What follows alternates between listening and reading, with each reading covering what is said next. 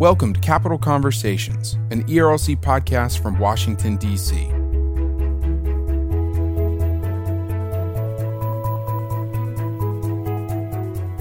I'm your host, Jeff Pickering. Around the table on Capital Conversations, you'll hear from the policy team of the Ethics and Religious Liberty Commission, as well as featured guests from outside our DC office. Our conversations cover the policy debates and news shaping our world as we aim to connect our Christian theological motivations to political engagement in Washington. This week on Capital Conversations, I am joined by the rest of our policy team Travis Wussow, Stephen Harris, and Chelsea Patterson Sobolik. And we're going to have a roundtable conversation on systemic racism, police brutality, protests, and grief. The grief that has gripped the nation over these last couple of weeks after the murders of Arbery, Taylor, Floyd, and and many other African American neighbors of ours. And the country has responded. And there are a lot of issues wrapped up in this conversation. And we thought it might be helpful uh, to you as you, uh, if you're a pastor or you're in ministry, or you and your family and friends, wherever you live, are thinking about and talking about these issues. Maybe you're participating in the protests. Maybe you're just reading a lot right now. Maybe you don't even know where to begin. Well, we hope that this conversation uh, can be a launching point uh, for many more conversations on these difficult yet critical issues to talk about. So that's what we're going to do here with this episode of Capital Conversations. Uh, Chelsea, are you with us? I am with you. Um, greetings, everyone. Stephen, do we have you? Hope so. Um... Yes, we do. Awesome. And, and Travis, I know you're still in Texas. We're here for another couple of weeks, and then we head back to DC. Hopefully, just as soon as Phase Two opens or uh, Phase Two starts in DC. Right, right. Yeah, DC is is reopening. Everybody is uh, is slowly trying to figure out what our what our new normal is going to be. If you enjoy these conversations here on this podcast, consider signing up for our policy newsletter. You can sign up for it at erlc.com slash policy to keep up with the work of Travis, Stephen, Chelsea, Dr. Moore, and the rest of our ERLC team in Washington, D.C. We send this policy newsletter out each week, focusing on an issue that we are advocating for in the public square. Uh, you can check it out and continue the conversations beyond this podcast at erlc.com slash policy, where you can sign up for that newsletter. All right, Stephen, I want to start with you. Uh, here on this roundtable, we're going to try to cover a lot of different things that have gripped the nation over the last couple of weeks, but I just want to ask that you start by giving us some perspective. How did you see the news of, of the murders of Arbery, Taylor, and Floyd in, in such quick succession? And then what has it felt like to watch protests and, and even at times rioting around the country uh, in response to the grief of those murders?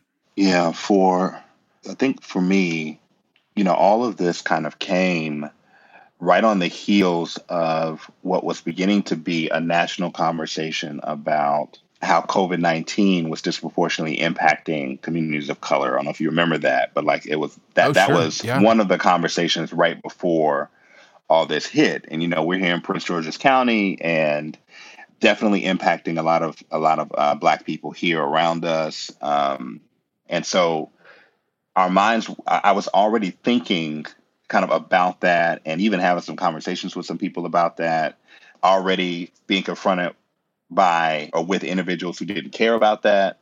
um, there, there was a couple of, of, of, of very sobering pieces that think pieces that were written talking about how at the same time that conversation was happening, people were very adamant about we need to open back up. It's not bothering me or my community or my family, and so we just need to we need to do what we got to do. And so and so that was the kind of context in which all of these things kind of became national news. You know, Ahmaud Arbery, you know, his death was back early in in the year, but the the news and then the video came out.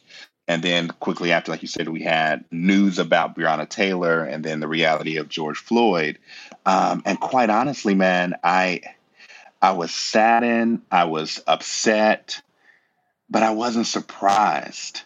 And I remember telling a friend, um, that my lack of surprise was troubling, but you know, I was, I was more, even more saddened in that um, it, it, it was something that I had kind of settled into becoming used to. So there was a kind of, that's terrible. I can't believe that. But there was also a kind of, here we go again. And, and, and that was both for both my bride and I, you know, um, because because when I asked her, you know, you know, had you seen it or had you heard about it, and that's like confused. Have you seen it? Have you heard about it? And she and she looked at me and she was like, "What happened now?" That that's literally what, what she said. She said, "What happened now?"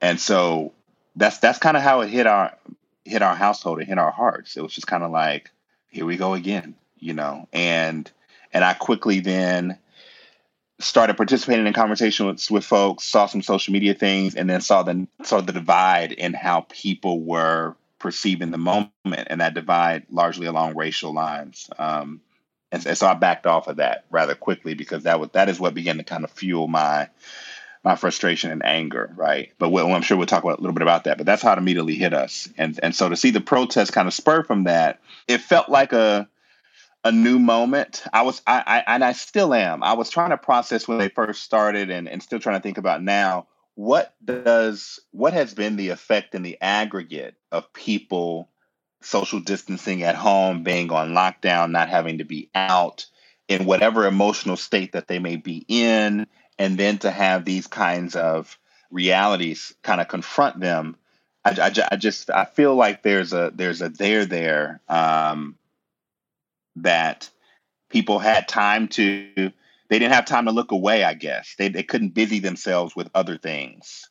I saw a friend post a, a tweet on her on her instagram stories that said it very well just like wow it, it, it took it took the nation having literally no other distractions to entertain ourselves away. We we sat in this safer at home quarantine situation for 10 plus weeks. There's no sports. TV shows are, are off the air uh, for the nation to fully recognize what too many of our black neighbors have lived their entire experience. And there's just that kind of, and that that's an interesting. I, I hadn't I hadn't really thought about until I saw that post how true that really was. That makes this moment and the response uh, different. Mm. And, and what it also made, and this is kind of a footnote, it also, I mean, an irony of it. Individuals who were adamant about looking away, who like who were still like active on social media, like it made it very obvious those people who were very actively and like woefully not trying to engage with the reality that the nation is kind of grappling with, right? So you saw this, you might see this kind of off tweets or off posts like, I don't know, man. Like I saw one uh, uh, when this first started, and everybody was kind of grappling with it, and you know, somebody was like, you know, hey, I just got this new gadget for my computer. I can't wait to. And it's like, what are you talking about, dude?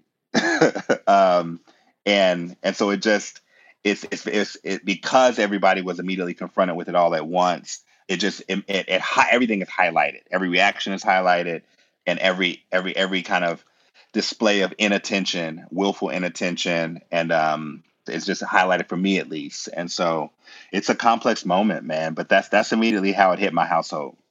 Stephen, you you talked about not being surprised. Is it that you're not surprised of of what exactly? Yeah, so not surprised that a person in authority, namely law enforcement, would in one scene in one setting um, so I'm thinking about the George Floyd case right now, but and so the Ahmaud Arbery case is a, is a little different, but again, that kind of lack of surprise applied there as well, and I can talk about that. But thinking about like the Breonna Taylor and the George Floyd case, um, just not surprised, kind of tried, judged, and summarily kind of ended right there in one space. Um, I mean, th- that's essentially what you have, right? You you you have a black life that is that is assessed deemed guilty, deemed, you know, really condemned in that moment, and and not and and and then deemed uh, not worthy of of of life. Like all that happened within one scene, in a, in a very obvious, obvious, unjust fashion. Um, just not just not surprised by that, and that, and that for that lack of surprise for me is a, is a, attended by um, just a long understanding. This is where history is important of just kind of the, the valuing of, of black life um, that America, for me, it's it's part and parcel of the American historical narrative and even the American religious historical narrative. And so to see the vestiges of that still present today, that that does not surprise me. Yeah. Stephen, it's something I so appreciate about the role that you play on our team and in our work is no matter what the issue is, you're always bringing that historical perspective and trying to remind us, you know, whether it's theological issues uh, that we're faced with in our work at the ERLC or policy, political issues. Uh, you're a historian, man, and that is so helpful. And and I and I want to talk uh, more about that history, but but maybe later on as we as we move throughout the podcast. W- one more question that I have for you here on perspective. Give us your perspective on these protests that are ongoing. They are, I, I think many people maybe thought, okay, the Minneapolis protests are because these officers have not been charged. They have not been arrested. Those officers have since been charged. They were arrested. They've been charged. But the protests continue and they are growing. What does the scale and the breadth and the duration of these protests feel like? I mean, e- we even have protests all around the world, massive protests for George Floyd and and for uh, shining a light on these injustices and to say that that Black Lives Matter. Uh, they're happening all throughout the country and all around the world. What does that feel like? Yeah, that, that's what I was going to point to. That's where it feels if there's a newness to it um, for me because of the ways in which this this entire dialogue has become kind of global. And it, it just feels like for again a number of reasons and I, and I don't think that the the kind of pan, the, the the health pandemic reality can be divorced from it even though I don't know how to articulate why it is or what it is but for a number of reasons um, it seems like individuals both black and white of all colors all creeds are determined not to let this conversation just be a quick, oh, that was tragic. I can't believe that happened. Okay. And I think it goes to what you said, Jeff. Like, okay, like what NBA team is playing tonight? I got to do this work tomorrow. We got to keep it moving. Like, it seems like people are very adamant about no, we're going to stare this in the face um, as a as a as a community, as a as a state, as a nation, as a as as a global people. We're going to stare this in the face and not and not look up. And I think the protests are are, are kind of are becoming the kind of midwife of that enduring conversation. Hmm. So, Travis, these are these are really important issues for our work at the ERLC, and they have been for for many years. Uh, I'll link in the show notes to our MLK 50 conference that we hosted in Memphis in 2018 with the Gospel Coalition, all the conference keynotes and panel discussions there. Th- this is important work for the ERLC. But I've noticed in just the years I've been here, and certainly if you ask Dr. Moore, out of all the issues we work on, what are the ones that bring out the harshest controversy and criticism? Uh, and that's these issues of race. I think some of those criticisms that we hear are well meaning, well intentioned, uh, but a lot of them are just plain evil.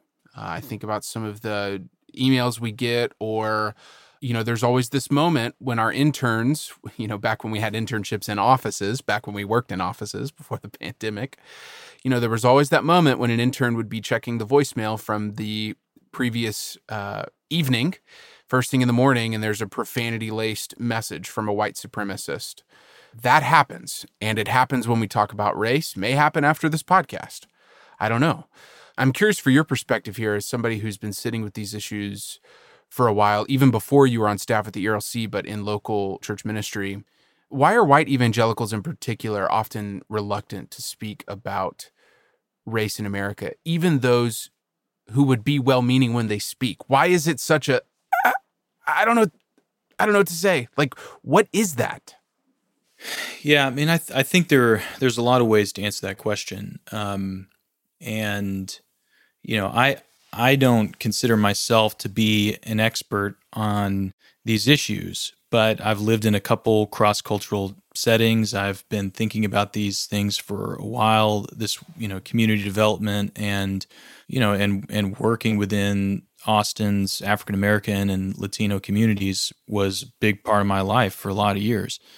And even still, I feel like I'm constantly learning and constantly developing a deeper sense of empathy. And so I think that's part of it is that, you know, we're, you know, folks who want to say something are afraid that they're going to sound stupid or sound ignorant um, or be you know i think in a positive way be unintentionally offensive and you know there's pretty good chance you will i mean you know some of the deepest lessons i've learned in terms of you know these issues of racial reconciliation have been uh, have been through you know mistakes that I've made and um, and that kind of thing you know and I've been fortunate to have a number of dear friends of color who have been really gracious to me along the years. They didn't have to be but they were. And and within our communities that's been my that's been my experience is that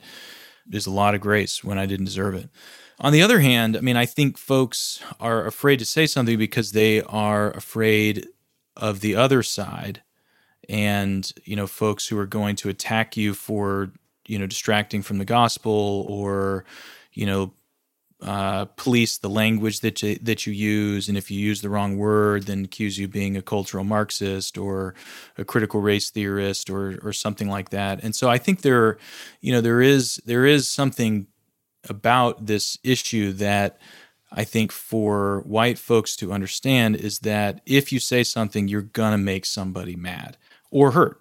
One of those two things is is there's virtually a hundred percent chance that that's to happen.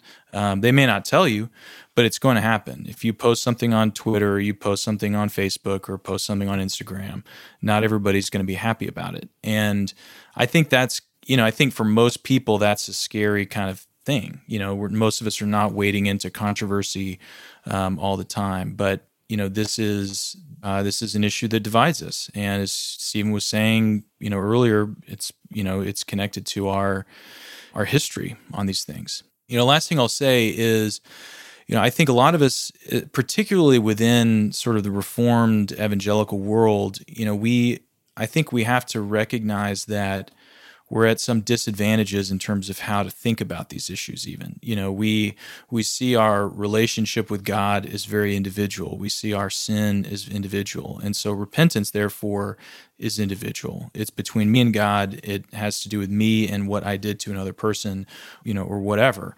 And so we don't we don't in some ways we we don't have the tools to see ourselves as part of a larger community. And and the and the reality is i mean you you know if you spend any time in the old testament um, you know god's wrath is and his judgment and condemnation is very rarely directed at an individual. Most of the time it's directed at the community. And so you know there's something about how we see ourselves as you know individual and there's a truth to that. I'm not saying that that's not true. I mean we you know our individual relationship with god matters. But once that once that is formed through god's saving power we are then adopted into a new family. We are made citizens of a new kingdom. We are you know we become the stones of a new temple. And you know so because we don't lean into those other communal collective metaphors for who we are as christians i think it it prevents us from being able to understand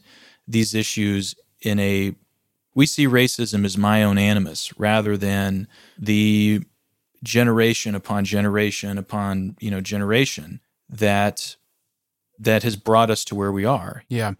Yeah. Chelsea what about you? When you think about these issues and been around them why do you think people are so often and i know i'm speaking probably for us us here too this isn't the most comfortable podcast we've ever recorded what do you think's going on there? I mean, I'll just pull back the curtain on some conversations I've had over the past month um, with very, very well meaning people who have not entered into this conversation. Um, and kind of echoing what Travis was saying, they entered into it and just got slammed for either unintentionally misspeaking or um, speaking boldly and clearly and um, people just didn't like that. So I think there's, um, especially on social media, where anyone can follow you, anyone and everyone has an opinion and will share that freely. Um, I think there is a fear of a, big fear of of misstepping, especially for people who are not engaged in these conversations often that does not mean that we should not be engaging and seeking to learn and listen and seeking to have these conversations. But I do, I mean, I personally have had conversations over the past few weeks of just I mean, people like a deer in headlights being paralyzed by fear of of being mis misunderstood. So I, I I've personally seen that, and again, especially for people who have not engaged in this issue, and you know, I'm I don't say any of that to give a free pass because um, this is part of our history, and Black people have been trying to tell us these things for so long. And Stephen, I really appreciated what you said about um, about this moment um, being different and people paying attention. I have felt that so much, and I've tried to articulate it, and you did it much better than I did. Um, but people are paying attention in a way I haven't seen them do before, and that is encouraging. And I I know there's going to be um, people that are fearful and and make missteps along the way. Can Can I say something real quick? So, yeah, sure. So I I think the I mean, we've sort of been like descriptive of of why, and and I I think I would just say if you aren't sure what to say, and you know you are in a homogenous community, you know there's not anything that you can do to change that right now overnight. You know there's not anything that you can do, you know, to get up to speed on these issues in a in like this week. You know what I'm saying? And so I think if you're if you are not sure of what to say, the first thing to do is to just start listening and start paying attention. You know, follow, you know, if you're looking at your Instagram, you know, the people you follow on Instagram and it's all white folks, or, you know, try to diversify what you're listening to. And when you come across things that you don't agree with, process them you know notice the things you disagree with and think about it and process it with you know with with some other you know with some friends and and and start thinking about and engaging the things that people of color are talking about right now. So the the next issue we need to talk about here is uh, the issue of police brutality uh, in America, and I'll just start this conversation uh, by saying that you know I I grew up in a small town south of south of Houston on the Gulf Coast, and uh, you know I I think I'm I'm realizing now much of what is being described as community policing policies was my normal experience with police growing up. I'm not saying that's the experience for everybody in my in my town, but it was my experience. I mean, I, I knew I had friends whose parents were, uh, you know, worked for the police department, were were officers, or or had another job in there. I mean, even for a a, uh, a school project uh, one time, I was I was uh, uh, working with the police department on something. And so, you know, police were, I thought of them as friends of the community, members of our churches, and, and they were. But you, you know, I, I think it wasn't until I was in high school and I was and I was driving, uh, you know, myself around town, and you know, every once in a while would get pulled over for speeding, uh, or something like that. I, I, don't know if it's right to to admit to as a, you know a speeding crime on a podcast, but you know, it it happens. Certainly happened to me as a 16 year old. Uh, and it wasn't until you know I, I, had experience with police officers like that, and then compared it to my friends uh, who weren't white, uh, and what their experience was like, that I began to realize that that there are multiple different Americas, especially when it comes to policing. And I'll, I'll just give you know one story. I was I was uh, driving around. Uh, it was during the school day. I was I had an off campus class and I was going between them. And my truck, y'all, it was old. The passenger door didn't open because I hit a light pole once in a parking lot. There were there was no AC. It was very hot. I would sweat any time I drove. And this officer pulls me over. I'm I'm going too fast, like a high schooler. And uh, the officer comes up to the passenger side, so he wasn't standing in the road and the driver's side. And he's like, "Roll down your window." And I'm like, "I can't." He's like, "What do you mean you can't?" I was like, the door's busted, the window doesn't work, and I'm sweating. And eventually I was able to open the door. We were able to have a conversation. And after all of that, he noticed my inspection was was late. I had my driver's license, but he was confused why I wasn't in school when I should have been in school. All this to say, he showed me grace. And somehow at the end of that conversation, I walked away with a warning another buddy of mine around the same time got pulled over during the school during the school year didn't have nearly as many complications or nearly as many violations and he was pulled out of the car questioned uh, they wanted to search his car for drugs uh, he he did not have any. He was driving his his dad's car, didn't know where the insurance was. They assumed it was stolen. Eventually, uh, eventually a uh, another officer arrived at the scene and was able to slow it all down. And I'm and I'm very thankful nothing nothing worse happened. But it wasn't until that experience that I really kind of saw uh, the difference experiences that people have with policing in America. And I know that that my experience is not the experience, certainly of many black men and women uh, in America. And for those who have been paying attention these last couple of weeks, we have just been inundated. And I'm just saying, we, the country, the world, uh, if you're spending any time on social media, inundated with images and videos of police brutality. So, Stephen, I I, I want to come to you next, and and I'm struggling to even think of of a question here. So I, I guess I'll just say for like what what do you wish those of us who have only ever had good experiences with police officers, what do you wish we understood? Yeah, no, that's a good question. I appreciate you sharing that, man. I, I think I think the most helpful way to get at this, and we haven't mentioned it yet, but really it's just because there's there's so much to talk about. I think people really need to to give an honest analysis of of that incident that went down with Amy Cooper and Christian Cooper. Yes, that's the Central Park. That, um, the Central yeah, Amy incident, Cooper right? was the white woman in Central Park. Uh, Christian Cooper, of no relation, in the park bird watching, engaged Amy Cooper about her dog not being on a leash. Things escalated very quickly, but the video that comes out is of uh, Amy Cooper literally calling police and telling them that she is being threatened and attacked by a black man in Central Park. And when you watch that video and you see the intonation in her voice change, how she is literally trying to mimic terror and fear. I mean, it's it's, it, it it is it is right there in front of you. And somebody made made this comment. I forget who it was uh, when they were again trying to tie all these events, events together. They said you have to realize that Amy Cooper wanted what happened to George Floyd to happen to Christian Cooper. Like that that that that that is the that was the the, the kind of telos of that performance.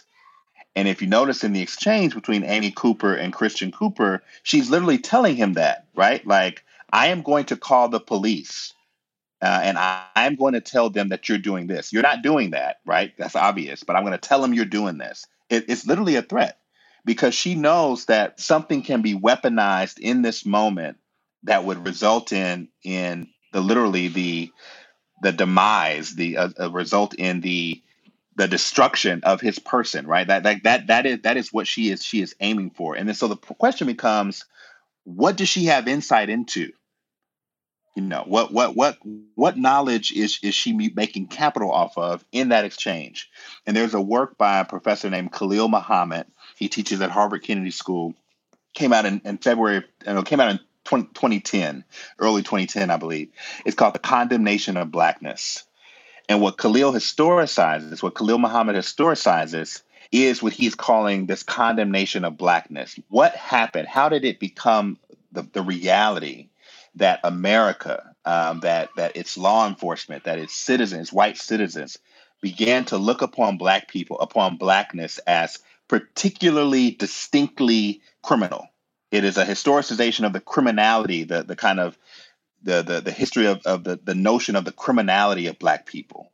Um, and what he what and that's the only thing I'll say about it is, is, is I mean it's a it's a really important work, but this is what I'll say about it. What he talks about is that while you have African slaves transported from West Africa to the colonies in early 17th century, we know, well, hopefully we know that history by now. But he says when you have other immigrant immigrant groups who are who also begin to make their way to the New World, you know, 18th, 19th century, etc.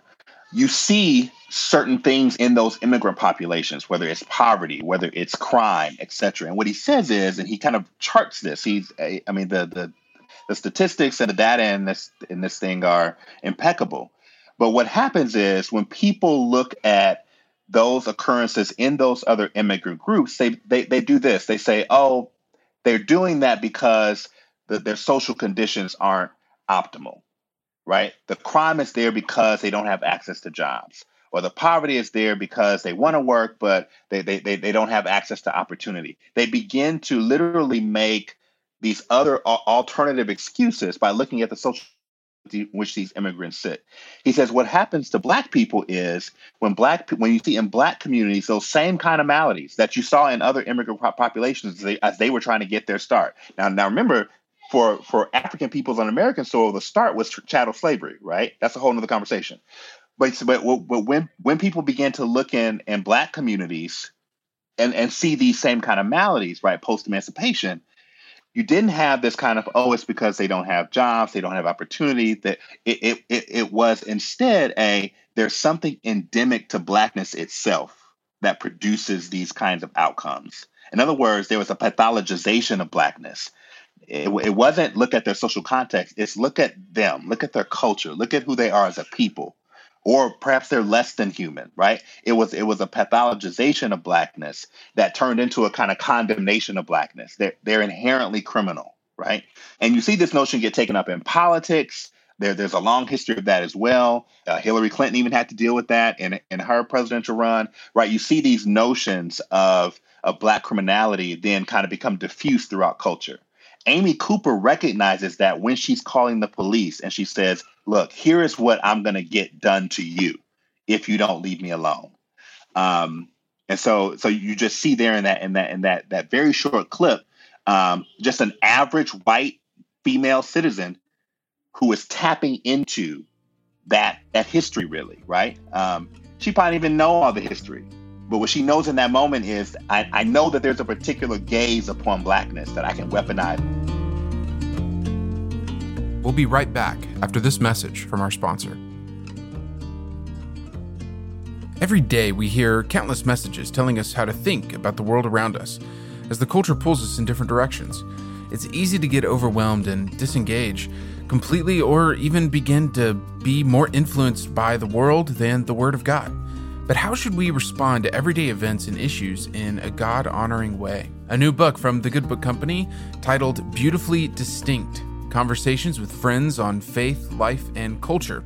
Edited by Trillia Newbell, brings together 15 women, including ERLC and Capital Conversations own Chelsea Patterson Sobolik, to discuss films, books, and media. The book also outlines biblical principles for approaching difficult topics like body image and racism and encourages its readers to shape our lives around Christ. Beautifully Distinct is now available at your favorite bookstore or thegoodbook.com. You can find out more in the link in our show notes. That's beautifully distinct at thegoodbook.com.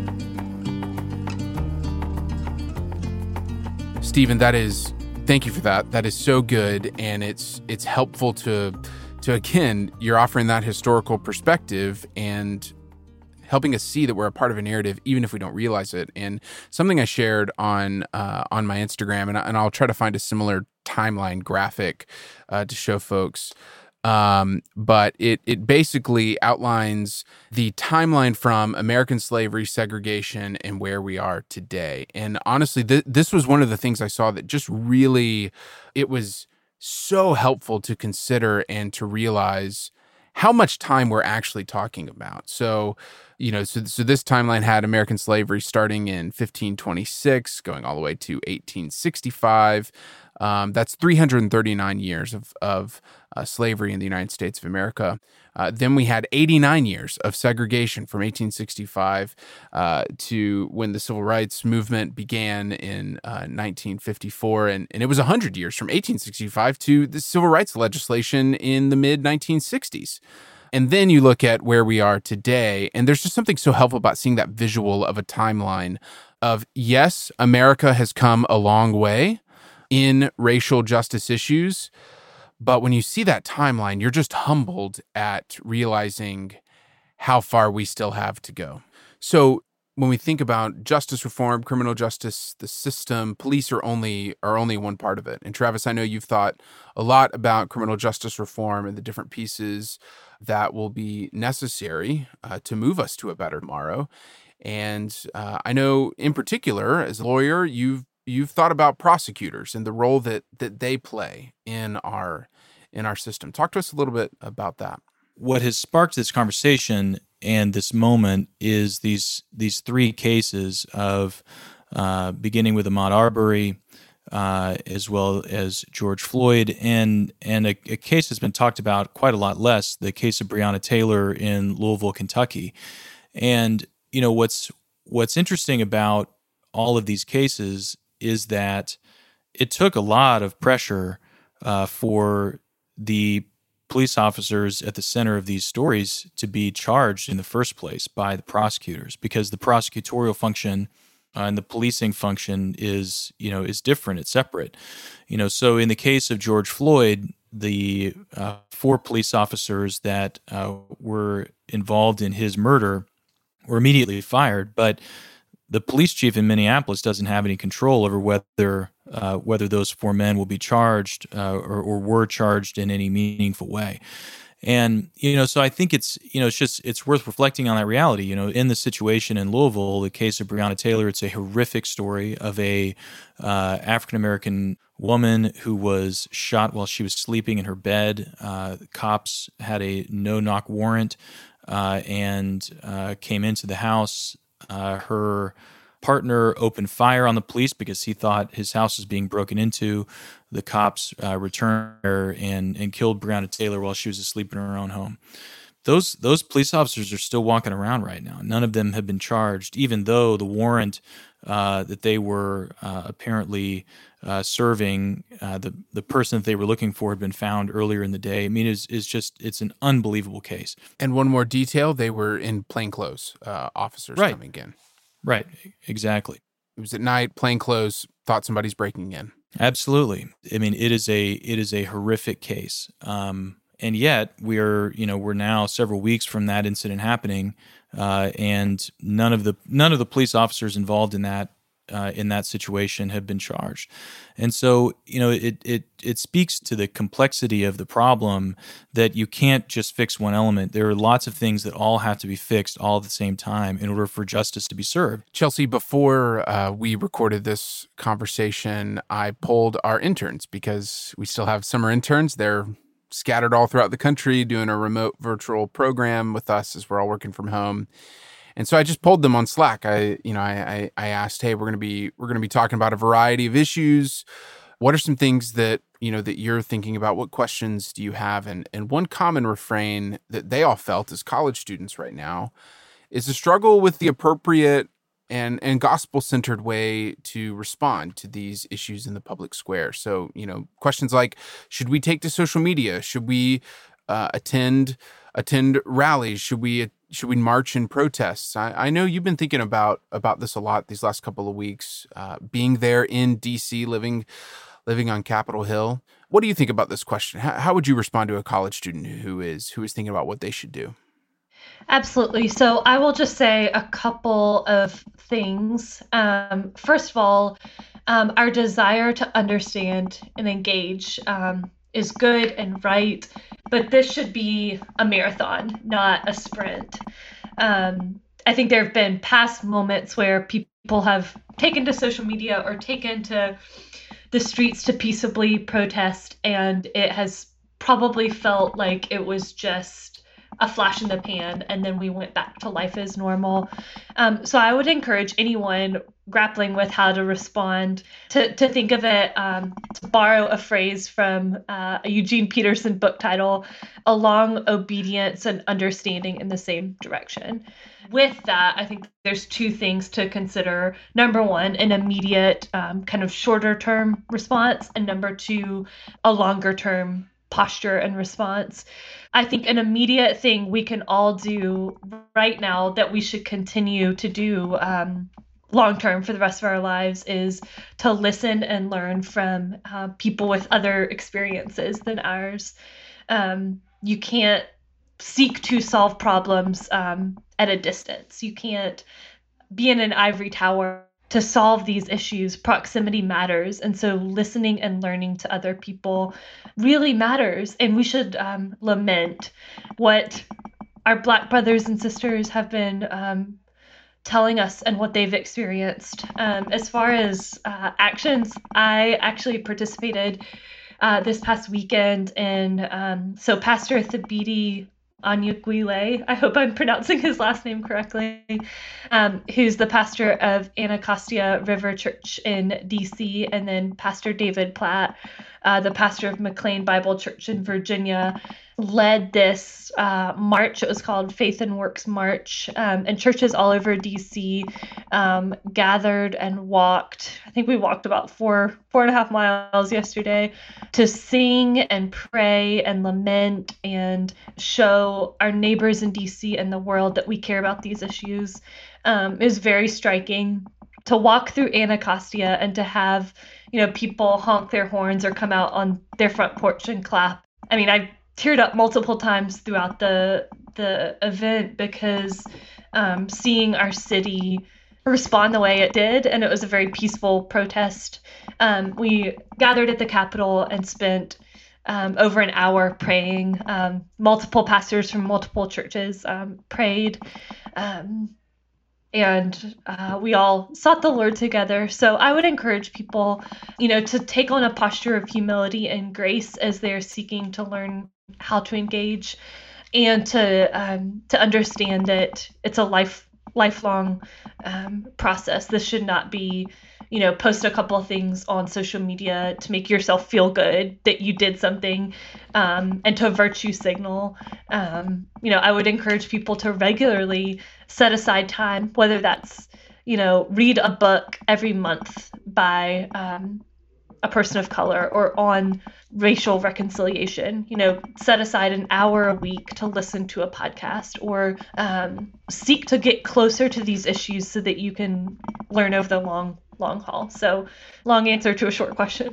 No, no, no, it's, it's good, Chelsea. And as I as I was looking back at at photos uh, from that march that y'all participated in, Pastor T, uh, his sign said also made in his image, and it was a march that ended up getting some uh, additional news coverage as well, uh, because turns out y'all were marching alongside uh, Senator Mitt Romney, who I think it ought to be said is uh, he was marching and he was marching to say we we need voices standing up against racism. We need voices saying that Black Lives Matter, and and I'll even say it's been an encouragement to me to watch right in the in the heat of the moment when there when there were uh, looting and vandalism and some riots in addition to the protests. You know, I say earlier on, but that was just a week ago. But in 2020, that you know already feels like so long ago.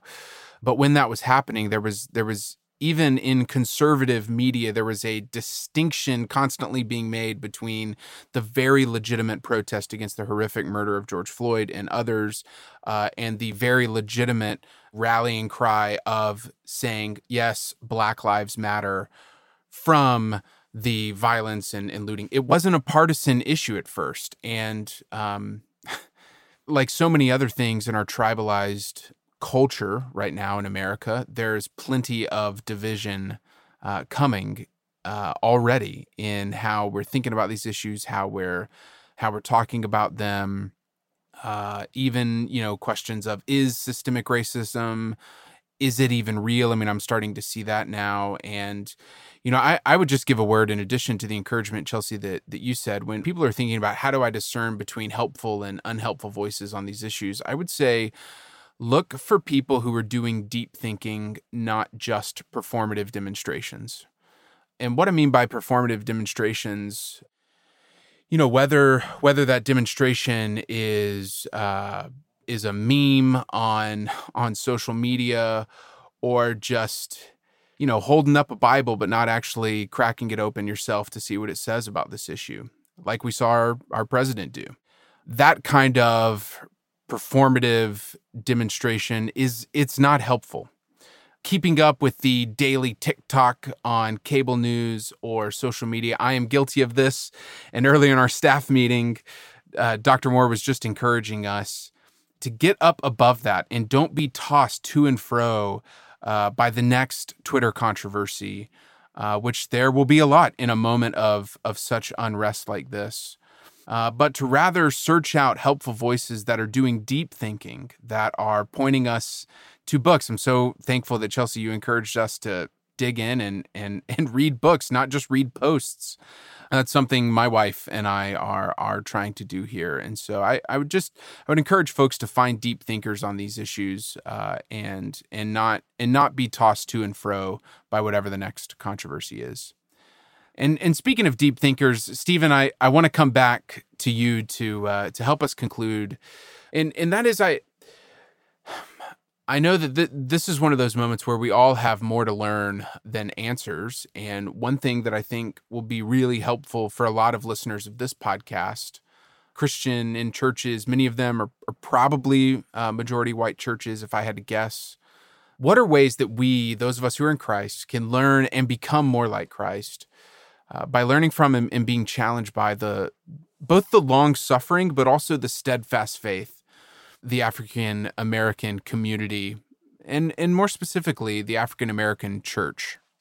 Yeah, that's a uh, that's a good question. Um, I heard someone say once that it has, particularly in the American context, it has in many ways been the black church, which is not a monolith, right? There's a diversity of belief and conviction, right? Um, and footnote, one of the great things we're seeing is a kind of unity emerge even across theological distinctive lines, right? Um, not to say that that the gospel is is is being moved to the background, but it is to say that this is no longer, um, in many ways, in many ways it is, but in, in many instances, the, the, those kind of bright spots that we're seeing of people come together, is it's not you're liberal or you're conservative, therefore you know you can't participate, be vocal, express, etc.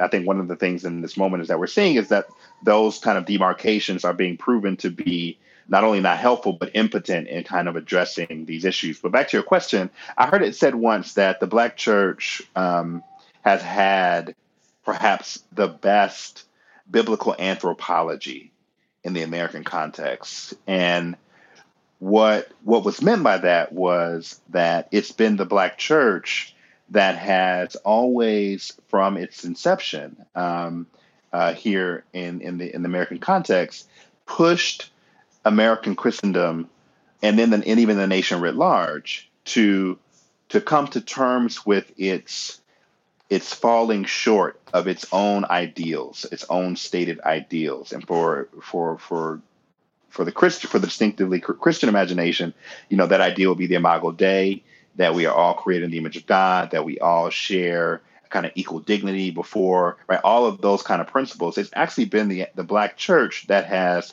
pushed American Christendom to come to terms with where it does not live up to that, and to then to then reckon with the negative impact that that has on its own uh, theological mission in the world. And that and that has been the case as well, kind of beyond the church, kind of in American civic and public life uh, social life, the country to live up to its own stated ideals, whether they be uh, what we see in the Declaration of Independence or in other iterations of America's kind of imagined status, right? And so I think one of the things that that we get a sense of, and what I think is is is is noteworthy, and what I think we all can learn from, is the fact that the African American church has been this place that has, while existing at the margins, while not being the ones who are the arbiters of power in, in public life, while continuing to deal with vestiges of, of white supremacy and racism that we've already discussed on this podcast, um, have yet, the African American church, the Black church, has yet maintained a, a kind of vision of what King would call the beloved community. I think he's actually describing what ought have been what ought to have been the reality of, of the church, what we see within the church, within the community of the saints. You see this constant push toward that. And what I guess what I'm trying to say is you haven't seen, and th- there's a lot of work uh, that's done on, on what I'm about to say in terms of uh, alternative histories. You haven't seen a kind of, okay, well, the black community needs to then return an eye for an eye. You haven't seen a kind of return of the unwillingness to acknowledge uh, the worth and value of humanity. You've actually seen from the Black community and the Black church a people who have been, again, at the margins and who have been largely denied that kind of recognition, you've actually seen them return that recognition and that favor despite not having have, having received it. And so I, I I think you by looking at the church and its endurance and its faith and its hope amidst remarkable trauma uh, and against remarkable tragedy and setback, I think display some of the best of what the Christian tradition has to offer, um, and namely displaying uh, Christ ultimately and and who we know Him to be in His person. So yeah, I, ju- I just think that it, it, the, the the community becomes a it becomes a kind of text to read and to learn from. The community's history becomes a text in its own right to read and to learn from as evidences of what we see in the scriptures and know to be true about what God does in a man, in a community, amongst the people um, when he is with them and when they are with him. Now, there's a lot of complexity involved to that. Again, there's a lot of diversity in that.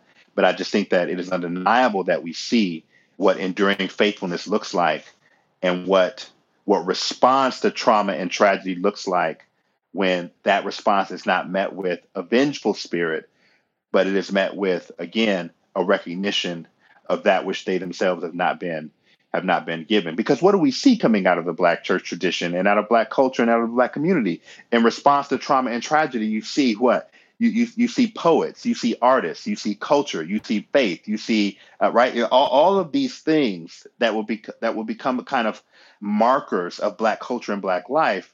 Uh, we see, and in many ways, originate within the church. That creativity, that culture, originate in many ways in the black church. But but you see the production of that out of deep tragedy and trauma, right? Which I think, one of the biggest ironies. Look, look at what the community and look at what the church produces in response to the marginalization, the oppression, etc. And so I just think that it just, yeah, it's just a beautiful picture of that, and I think that ought, that ought to be recognized more. Stephen, for those of us who are not as familiar with the history and the stories that you have just laid out, give us a couple titles and and you know, for lay lay people, not these not, not Harvard those of us PhD getting titles. Our, yeah, exactly. yeah, yeah, yeah. But I mean, give us you know, give us a couple of uh, a couple of starting points for you know how we can familiarize ourselves with what you just laid out. Okay, you know what? I I think I think the best thing that one could do um, rather than running off a list of titles because one they would be very well they would be academic but i think i think people need to be called up to to to engage these kinds of resources. But what i would actually say is the new museum this is after after we open back up of course so you can't do it next weekend. But the new museum in washington d.c here the national african american history museum I, th- I think that would be worth a trip. I think for people who feel very malnourished in their exposure to the history of, of, of Black life in America would be well served by investing in that that kind of uh, pilgrimage to to be educated because it's all right there. And for the and I know I think all of you have, have went. For those of you who have went, I think you can attest to that. I mean, oh, yeah. it is. Yeah, it for takes sure. you from. Yeah, it takes you from slavery to. I mean, it, it it gives it all to you, and it's a lot to take in. But uh, I would actually, apart from engaging in works that you know we could put in the show notes, I would actually challenge you to to do that once once conditions are um, are, are not um, prohibitive. I think I think that that would be a worthy investment. That's a good word, and it and it is, and it's one of those museums that you can you can literally spend all day there and still not uh, not see everything, but it is it's very moving. So that's a great word. Well, Stephen, Travis, Chelsea, thank y'all so much uh, for for being a part of this of this difficult yet really important conversation. And uh, we're going to continue engaging in these conversations here at uh, the ERLC. Uh, and we appreciate you listening along every week to Capital Conversations. If you haven't yet, we would encourage you to subscribe wherever you are listening to us, whether that's Apple Podcasts uh, or Spotify or, or somewhere else. Be sure to subscribe so that you get the latest Capital Conversations episode as soon as it publishes.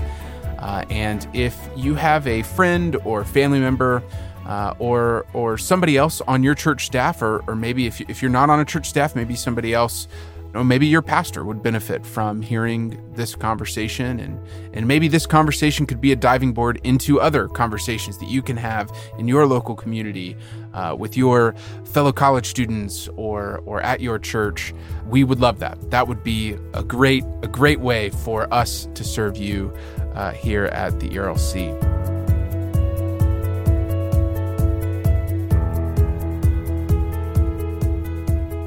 This is Capital Conversations, an ERLC podcast from Washington, D.C. Thanks so much to our production team, and thanks also to you for joining us today. Resources from this conversation and all of our other ERLC podcasts are available at erlc.com to equip you and your church.